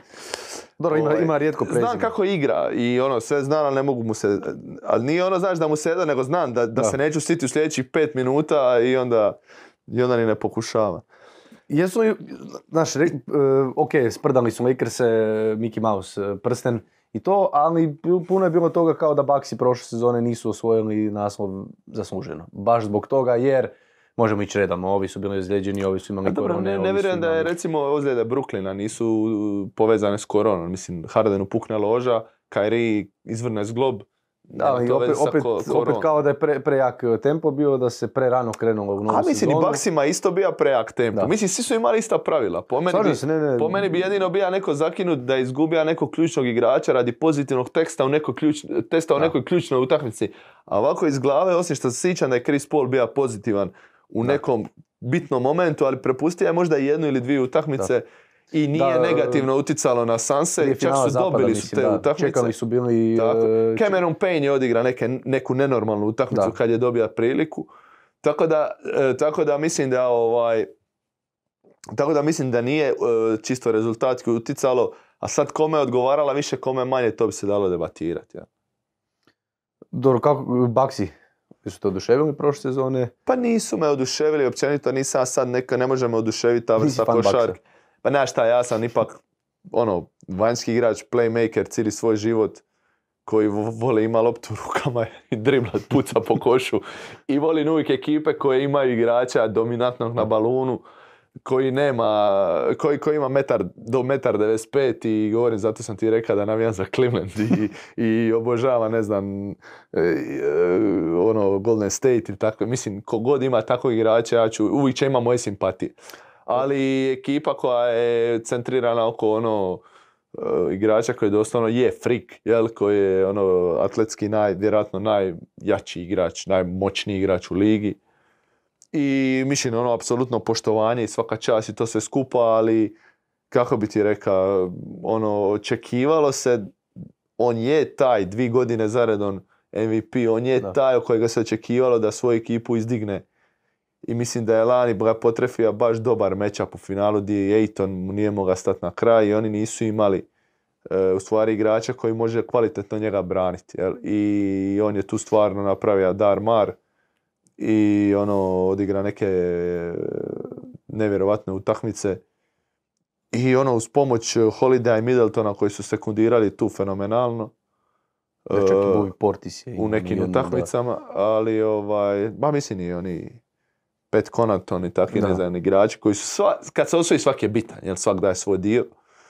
Mislim da su ovaj, napravili vrhunsku priču. Mislim da i neće biti jednostavno to ponoviti, da je ove, situ- ove godine ih čeka malo možda i teži put. Ne mislim da su bolji nego lani. Brook Lopez, koliko je- sam upratio, s obzirom da malo pratim Bakse jer ne gledam puno njihovih utakmica, mislim da još ne igra. Da. Mislim da je on bitan u nekoj njihovoj koncepciji. na. Tako, znam da nije igrao od početka, nisam zna, ne znam uopće koliko dugo se očekuje da ne igra, ali mislim da je, da ako bez njega mijenja se malo koncepcija i fali jedan bitan igrač. Tako da ne mislim da su jači nego su bili lani, ali da su dobri i da su, da su kontenderi sigurno jesu. E, Dobro, Janis je Greek freak, e, Janis je freak. Ko, ko je tebi bio najteži za, za čuvati? Ono, baš da, baš da sad, prvo, prvo što ti padne na pamet, baš da kažeš ono, pizdu materinu. Hoćeš znati ako ti kažem rodni staki. Ok, Znači, ovako ti je priča. Znači, pazi, znači nisam dugo bio, ja sam dvije godine NBA-u, bio sam e, na istočnoj konferenciji i onda puno više igraš protiv ekipa s istoka Da. nego ekipa protiv zapada. Tako sam protiv Chris Paula odigra dvije utakmice od dvije godine, a protiv e, Derrick Rosea deset. I onda, ne znam, e, iz Detroita je bio Rodni Staki prvi playmaker, koji je bio doslovno ono buldožder. Znači, čovjek koji je ono, ide kroz tebe, nema tu... Znaš, to je igra- igrač koji ima solidnu NBA karijeru, govorim ko starter, ima u- sezona sa 15 pojena u prosjeku, ali ta ekipa nije puno napravila, bija je, ne znam, ja, rano je izašao iz lige i rano, rano je taj neki njegov uh, igrački put završio. Ali sviđam se da je ono bilo, ono, da, znaš, di god krene, ide kroz mene, ne, na, kako fizički da ga zaustavim, znači igra, popregazi igra, me. igrao si 10 puta protiv Derrick Rosea i sve ti je najteži... Puno teže igra protiv Rodney Stakija nego Derrick Rose. Derrick Rose igra igračka, on igra na fintu, ti moraš mica svoje noge, ne bi ga zaustavio. Ako te Derrick Rose dobije opet, znaš, on je Derrick Rose, Da. tad je bio ruki. S druge strane, Derrick Rose tad nije igra neku veliku obranu. Dalo se igrat protiv njega u napadačkom napadačkom smislu, ne znam, igra sam protiv Ronda koji je tad bio super defanzivac, isto lagano, lagane utakmice, ali onda ti dođe takav, ne znam, oni su imali Will Sta- ovoga, Rodney Stakija iz klupe Will Bynama, ono, dva, dva pitbula, jednostavno sa, sa tom svom snagom i sajzom baš je bilo, baš je bilo teško igrati. To sad kad me tako prvo pitaš, a znam, Ne, a to je to. To je Ako to, ti e. to prvo palno, to, ti je u Mislim, 75% govorim, slučajeva. Malo sam igra, malo sam igra protiv Westbrooka, isto dvi, tri utakmice, ali jedno sam igra baš dosta i sjećam se da je ono bilo samo da mi je živu ne uzme, jer svaki put je blizu i ono da je na centru ne uzme, jer je stalno, on je tad bio nevjerojatno ambiciozan u oba smjera i, ono sta- i danas stalno napada, a tada još napada puta 30. I ono znam da, da isto nije bilo svejedno. A ajde već kad smo na, na malo skrenuli s teme pa da nastavimo. E, ovaj, za Cleveland kažu da je odvratan grad. I non stop je ta neka sprdnja za Cleveland da je kao, ono, ne znam, ne znam s čim bi ga usporedio, ali kad je nešto kao ružno, kada je neko mjesto u Cleveland. SAD-u, nešto je kao Cleveland. Je to stvarno istina? Ne znam, ja sam igrao Milwaukee, nije ništa bolje. ok. A, Cleveland, e, da, da se razumimo, malo NBA igrača zna kakav je centar i znamenitosti nekog grada. Znači, ako znaju, znaju uglavnom kakva je dvorana, eventualno noćni klubovi i ono, znaš, ono, taj neki život. Uh, ja s Clevelanda sjećam se da su imali, jel su imali čak neki neki Hall of Fame, je li čak rock and roll Hall of Fame u Clevelandu ili tako nešto. Znam da su imali neki... Je, ne, pa ovaj... e, Ja mislim da bi rock and roll Hall of Fame mogao biti u Clevelandu. Nisam 100% siguran. Ali to je meni bilo zanimljivo dosta, znaš. Tako da isto, isto ko Memphis. Svi govore sve najgore o Memphisu, meni Memphis to. dobro, ok, Memphis je grad Da, ali, ali, i... da, ali Cleveland ok, sigurno, ovaj, ali ne mogu ja reći da sam provao toliko puno vremena u Clevelandu da bi ja mogao reći da je to ovaj, toliko šta nije NBA Hall of Fame u Clevelandu? U Springfieldu. Ne, stani. Neki je Hall of Fame. Da, ne. A googlaj sad, baš vidi. Rock and Roll Hall of Fame, pa ću. Ja mislim da bi mogao biti. Rock and Roll Hall of Fame. E. O, Joža, googlaš? Rock and Roll Hall of Fame. Je, bume. Eto vidiš. Da, jebote. Ja sam ti kralj random informacija, tako da... Pa znam, pa dolazio si na kvizove bio ovaj. Tako da, ovaj, To je, to nisam je... uvijek, ne kažem da sam uvijek u pravu, ali nekad kad mi zapne ta neka informacija, onda, onda, onda, onda, onda zna biti točno. Imaš, imaš dobro kvizaško znanje. Što je, koje je naj, najnebitnije znanje koje postoji na, na svijetu. Kad nema školsko, Da, da, ok. onda imaš kvizaš. E, sa Springfielda, e, Simpsona, Springfield, Simpsoni, gledam, gledam novu temu, znaš, gledam koji klub bi mogli, Springfield, Simpsoni, Homer, New York. Ajmo na Nikse. Čekaj, zaletila mi se Ne, ne znam zašto Homer. Nikse, ali dobro. A šta ćemo, mislim, o, o Knicksima pretjerano puno priča? Jednostavna je priča. Je, je si- Julius Randle uopće taj koji, koji može Pa biti definitivno prvo nije lice? franchise, ne. Da. Mislim za uspješnu ekipu, definitivno ne. Mislim da se to ovaj pokazalo ove godine. On je go- prošle godine stvarno igra dobro, ali mislim prvo treba krenuti od početka, ajmo reći od trenera. Trener je ono specifičan.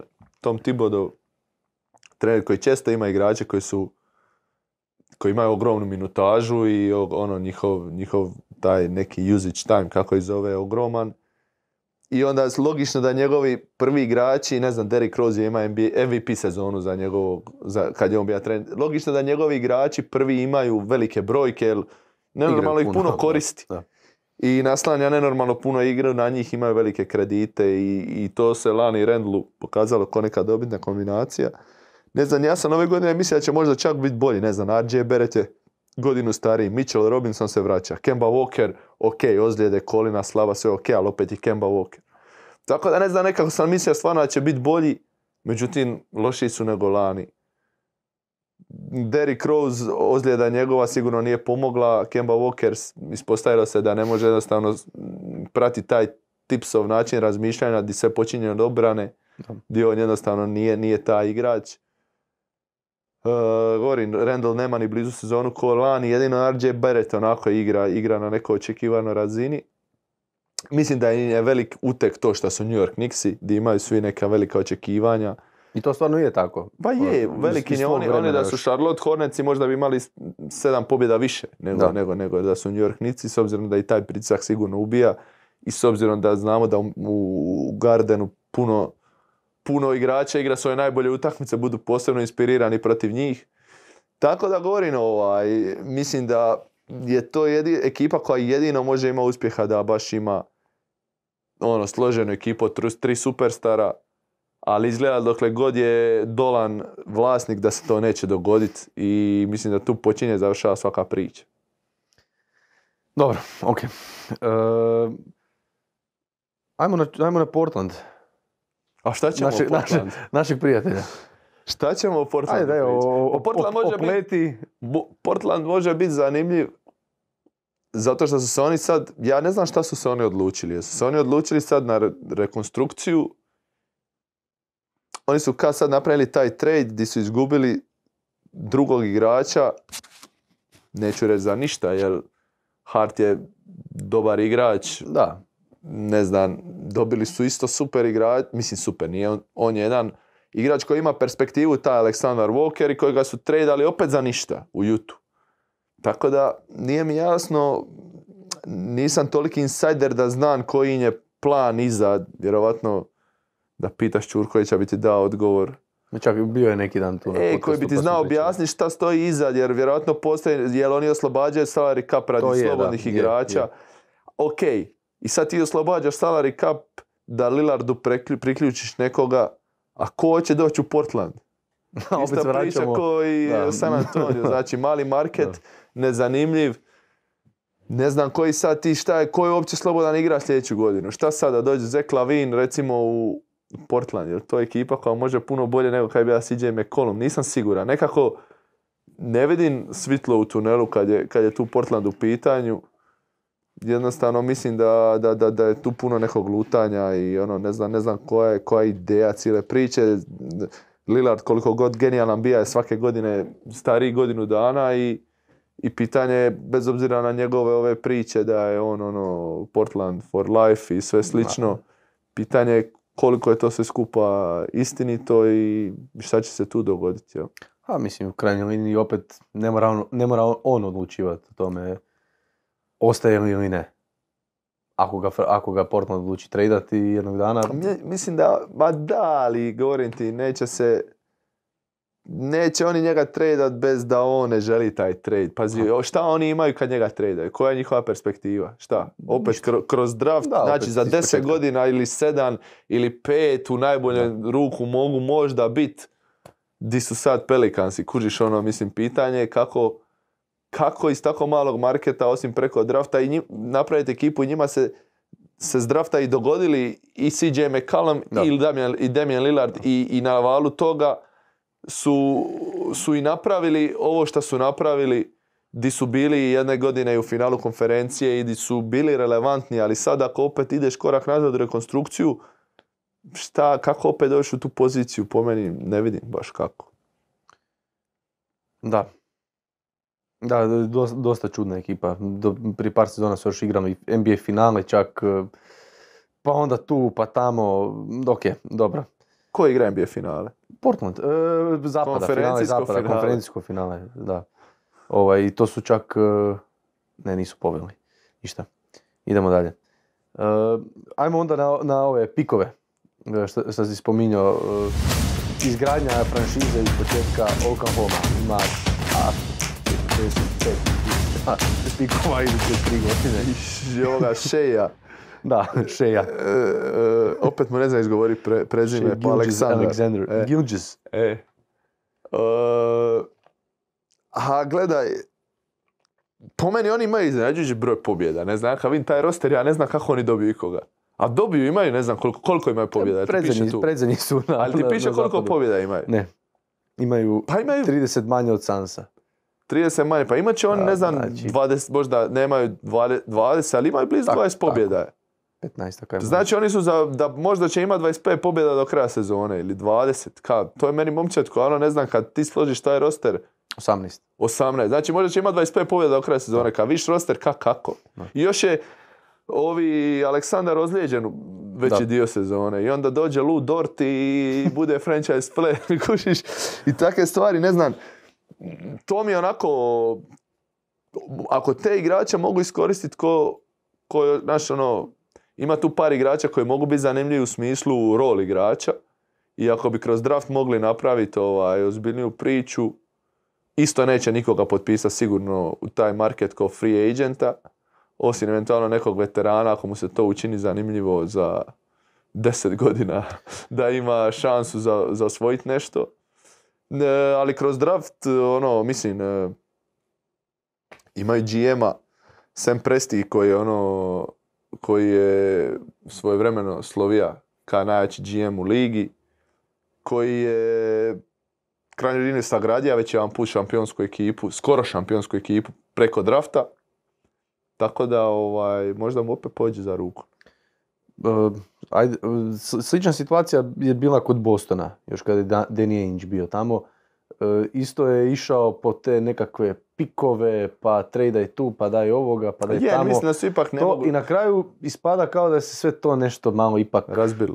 A to ti je ko proces. pomije, promiješalo. To ti je ko ovi procesu... A ok, ali Philadelphia, po meni, po meni Philadelphia je puno ozbiljnija ekipa i opasnija od Bostona.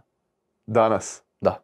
Ali kad pogledaš neki proces od zadnjih 7-8 godina, kaj je počeo proces? The proces je počeo prije, Tamo- tamo 10 negdje Kad je godina. Šarić došao u NBA, ajmo reći. prije toga. Oni su počeli, ta- počelo je kad su počeli tankirati, da. Da. Ali ne znam, 2012. je.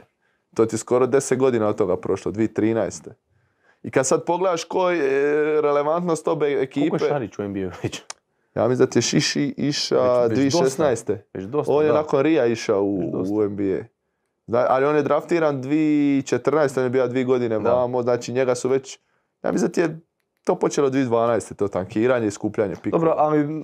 Ali više šta je poanta priča? Ako uzmeš obe dvije franšize, ko je relevantniji u tom periodu 10 godina, ja bih rekao da je to Lila. Mislim, sad u ovom momentu, ok, radi ovog trejda koji je isto povezan sa procesom, jer je Da. Ben Simmons došao radi procesa Da. ko prvi draft, sve stoji, ali mislim da da i Boston ima nekih svojih dana kad su bili, pa skoro, fav- skoro su ušli u NBA finale, bili. A jel mogu, jel mogu uopće Brown i Tatum, jel to kombinacija Pa ja koja uopće može stvarno- ići...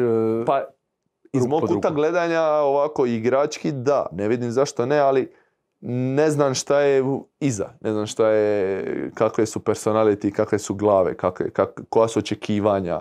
Jel, oba, ono, jel, jel imaju tu zrelost da i, igraju u zajedničkom interesu ili imaju... To ne znam. Ali ovako s terena, samo po skill setu, mislim da da.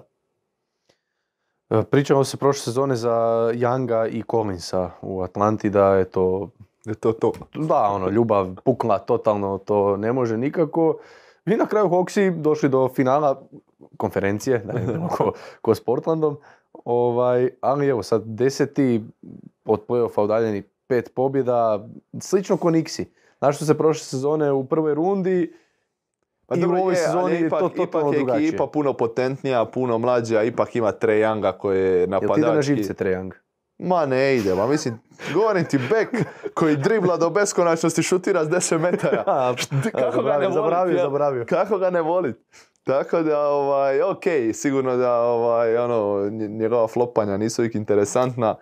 Nikad nisam vidio mladog igra, e, malog igrača od 180 i onako da je pristojan, uljudan, da nije, da nema određenu dozu e, arogancije i, i, i svega toga i da je uspješan. Znači, tako Da. mali bek mora jednostavno, mora imati to ako želi biti uspješan. Jer ovaj, i Trae Young je savršena slika toga.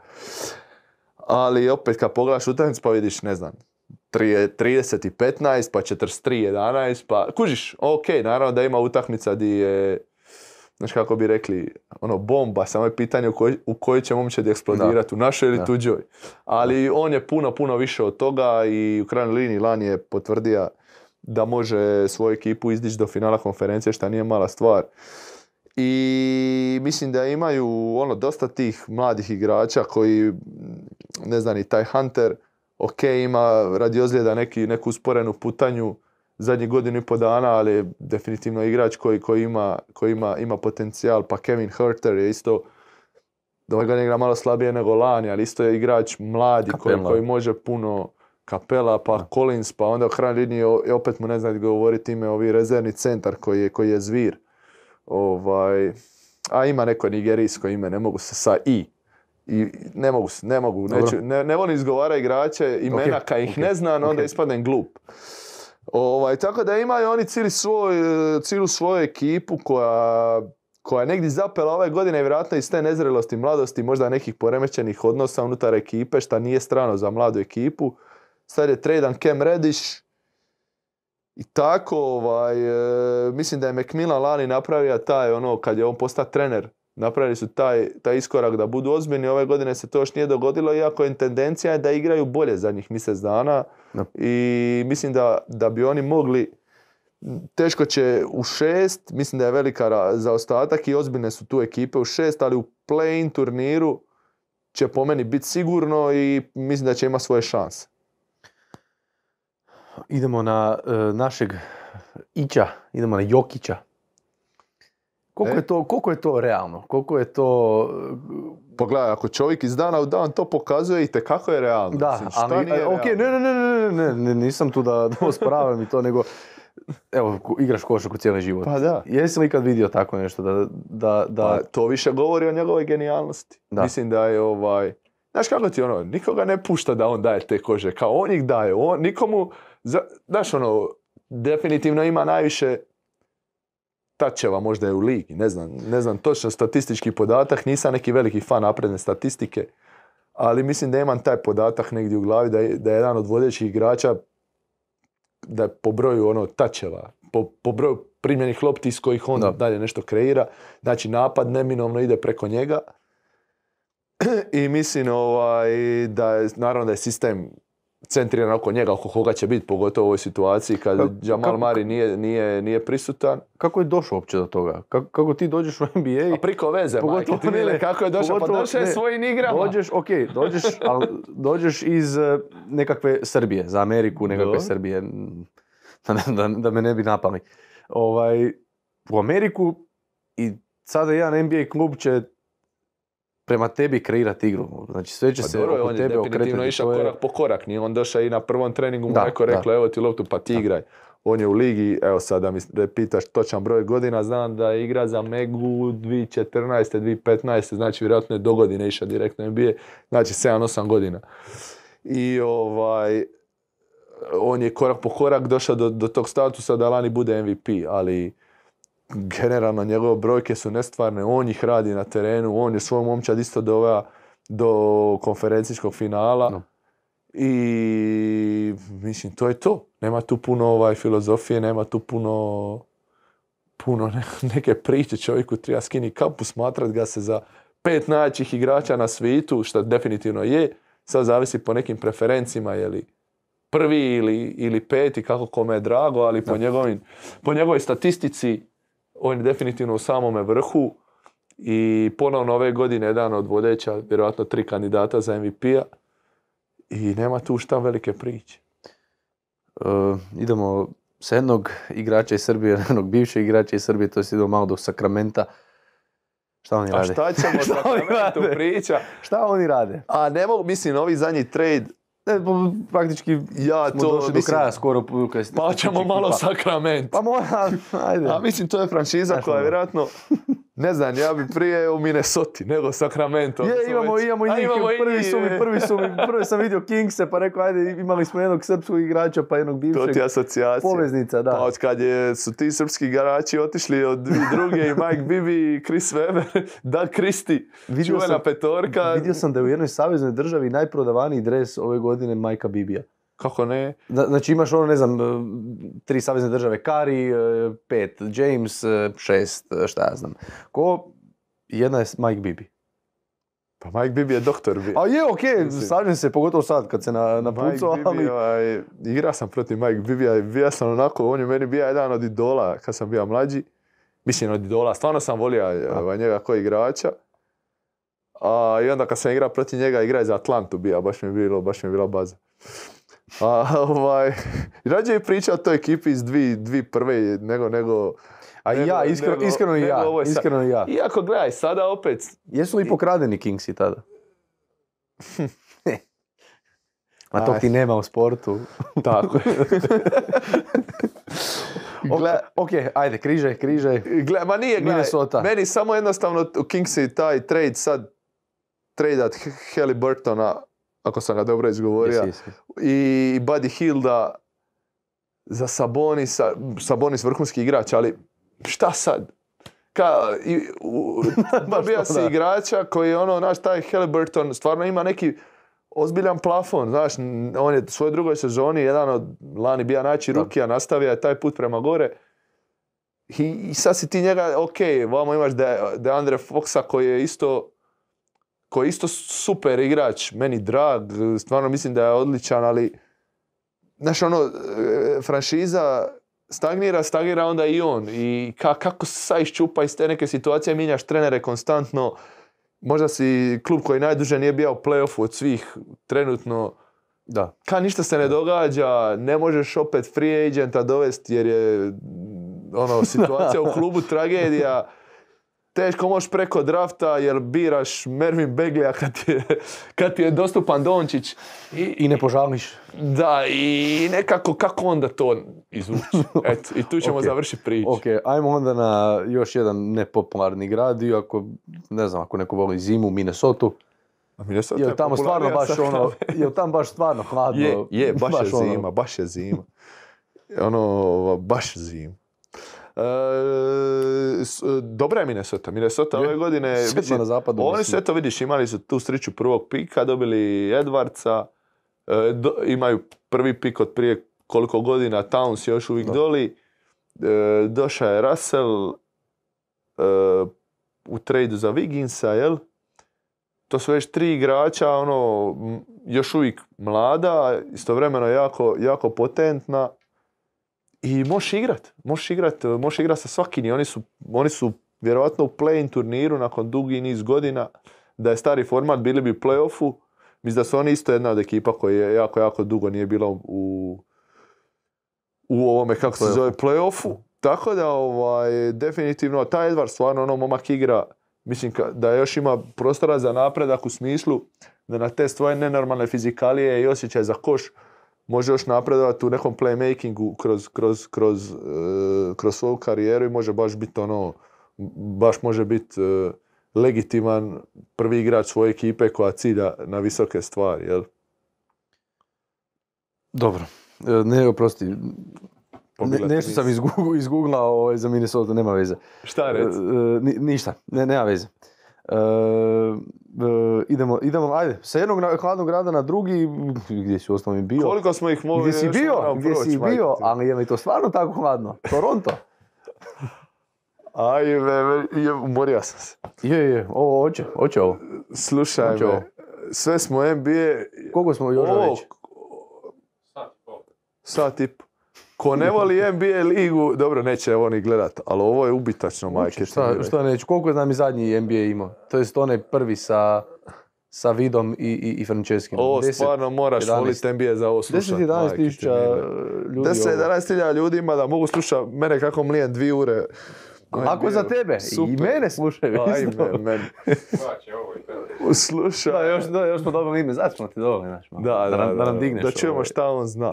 I govoriti sve iz glave, ništa se nisam pripremao. A to, ali to je najbolje, ali to ja isto, nemam, nemam, nemam sad nekakvu preveliku pripremu. Ajde, ti imaš tu Da. Google, gl- Sad će- ne, sad- sam ne, ne, ja sad već sad zaboravio kako se zove on iz Chicaga, majke ti mi.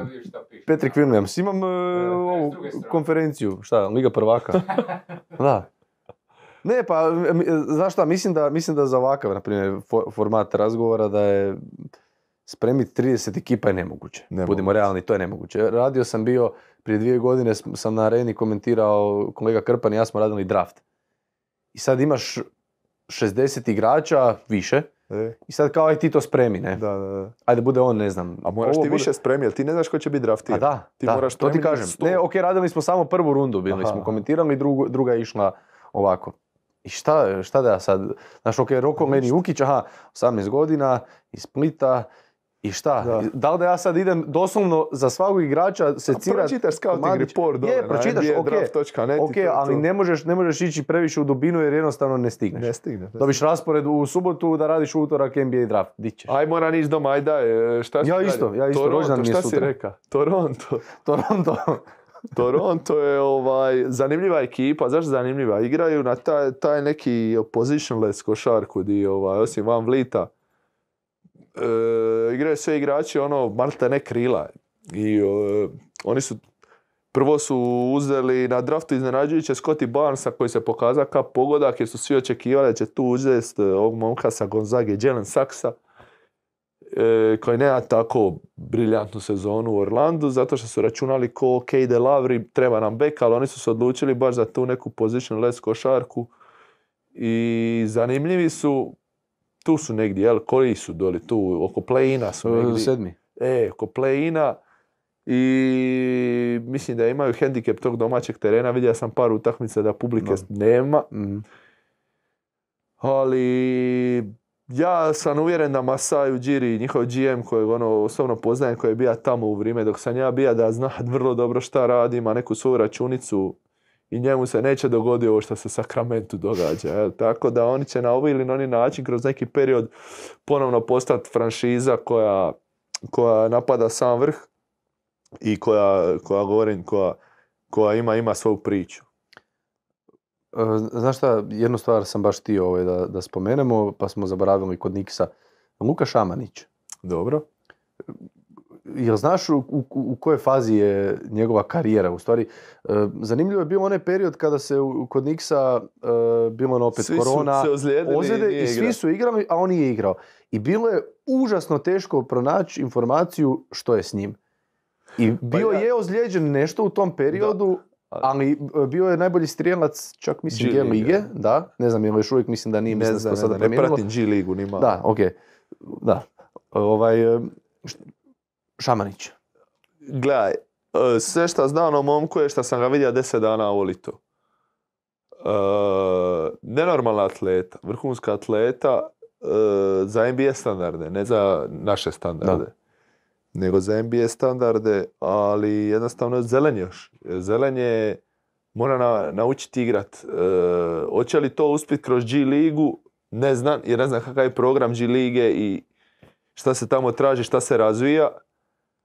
Mislim da je teško kod Tom Thibodeau očekiva da će Šamanić dobiti kad šansu. Mislim da to je zadnji klub koji će mu dati šansu radi trenera, jel? Da. Mislim da će on rađe, pot, ono, kod njega će Taš Gibson igrat Da. 30 minuta i sred puno većeg prospekta i talenta od Šamanića, da ne govori njega samog. jel? Tako da, to mi je sumnjivo, drago mi je, ja isto imam Jer- tu informaciju da igra super u G ligi, Da. to će mu definitivno pomoć. Jer je bila ona priča da je otišao iz Pulsa zbog onog jednog posjeda.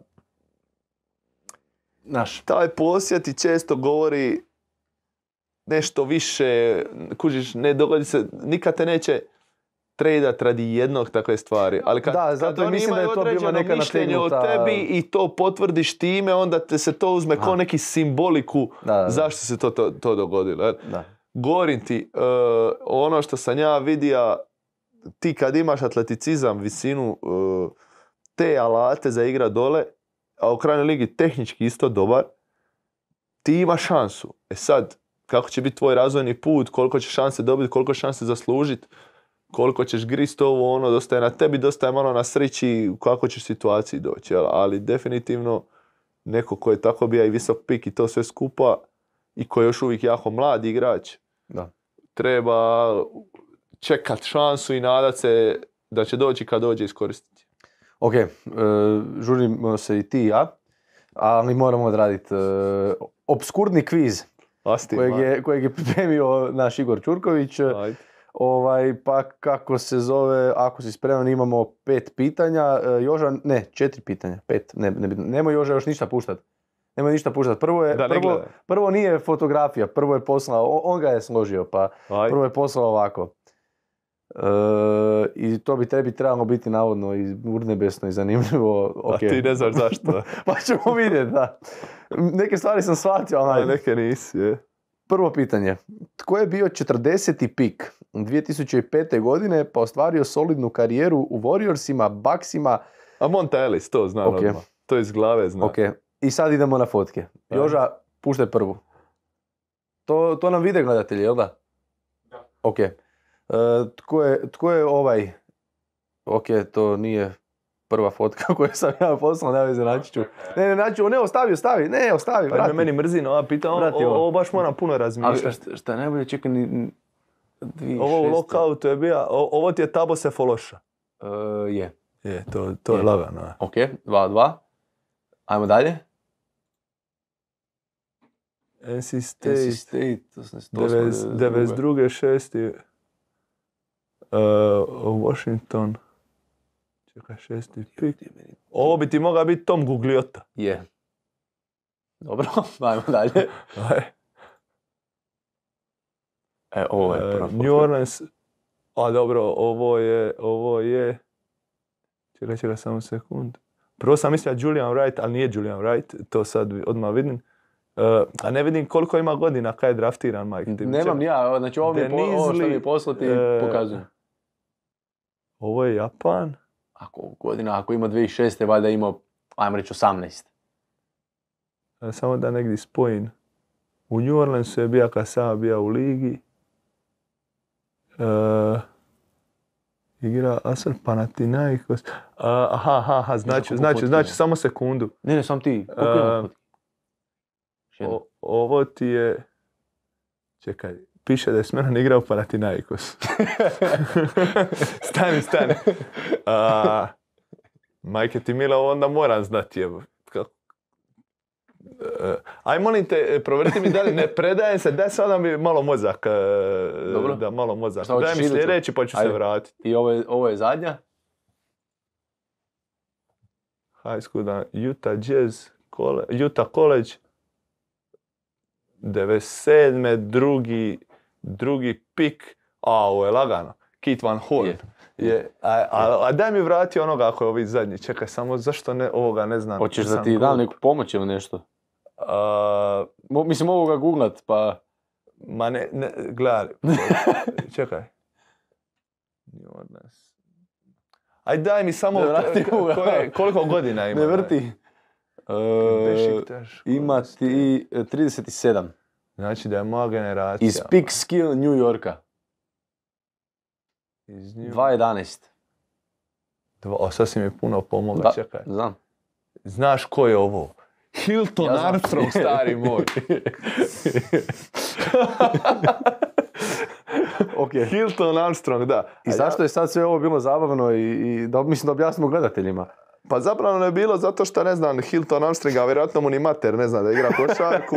uh, Monta Ellis je bio ono top igrač koji je bio jedan pik ispred mene na draftu.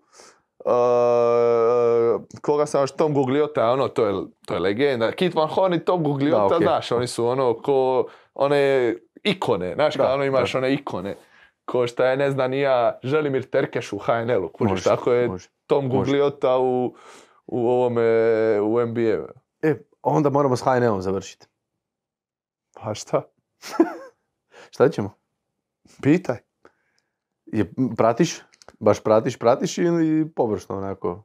Pa ne znam, evo reci ti meni ko igra desetke u Segestu 94. Dobro, okej, a 94. nisam rođen Haj, bio. en Pa nisam moram- rođen bio Pa nema veze, nisam ni ja rođen Polako. e, doli, pa sam opet zna, ne znam koji Tom Gugliota, ima sam četiri godine kao on igra. Dobro, znači... To je to. He? To je to, ok. Onda smo došli do kraja. Ako ne. E, ideš na utakmicu možda? e, u stvari šta, šta imate sada iduće? E, nemam pojma, moram vidjeti sada, sad sam trenutno u odmoru sljedeća tri dana. Znači ne razmišljaš Ne uopće o razmišljam sportu? sad šta ćemo ići dalje kad se vratim, onda ću, onda ću se resetirati, Dobro, pa ćemo vidjeti. nešto za kraj? Oprostite na, na smetnji. I to je to. Dobro, ok. E, evo stigli smo do kraja. Joža nešto servisno još za kraj. Ništa, ok. Hvala vam e, na vašoj pozornosti. Ostanite dalje naš program te vam želim ugodan ostatak jutra, podneva ili večeri, ovisi kada nas gledate, jer ne znamo koji je dan.